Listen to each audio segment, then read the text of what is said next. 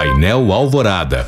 Trabalhadores do metrô em Belo Horizonte e região metropolitana vão paralisar completamente as atividades a partir das zero hora de amanhã. A decisão foi tomada ontem durante a Assembleia da categoria em protesto à privatização do transporte, marcada para 22 de dezembro.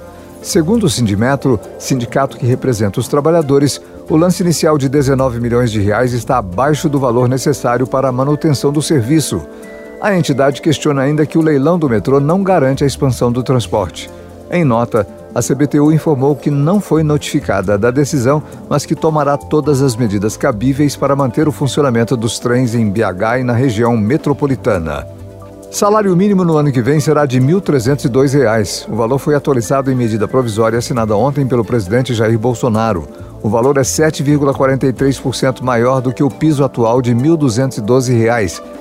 De acordo com o Ministério da Economia, o reajuste considera uma variação da inflação oficial de 5,81%, além do ganho real de 1,5%. Este é o primeiro aumento acima do índice geral de preços desde o início do governo Bolsonaro em 2019. A MP do salário mínimo entrará em vigor a partir de 1 de janeiro. Porém, para não perder a validade, precisa ser aprovada no Congresso Nacional.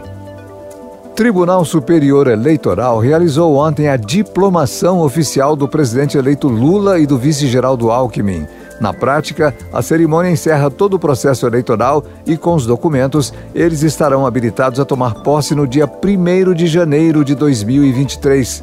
Em discurso, o petista defendeu a democracia e afirmou que fará todos os esforços para cumprir os compromissos assumidos. Agora, a expectativa é de que Lula anuncie novos nomes para compor a equipe ministerial do governo. Na última semana, cinco nomes foram oficializados.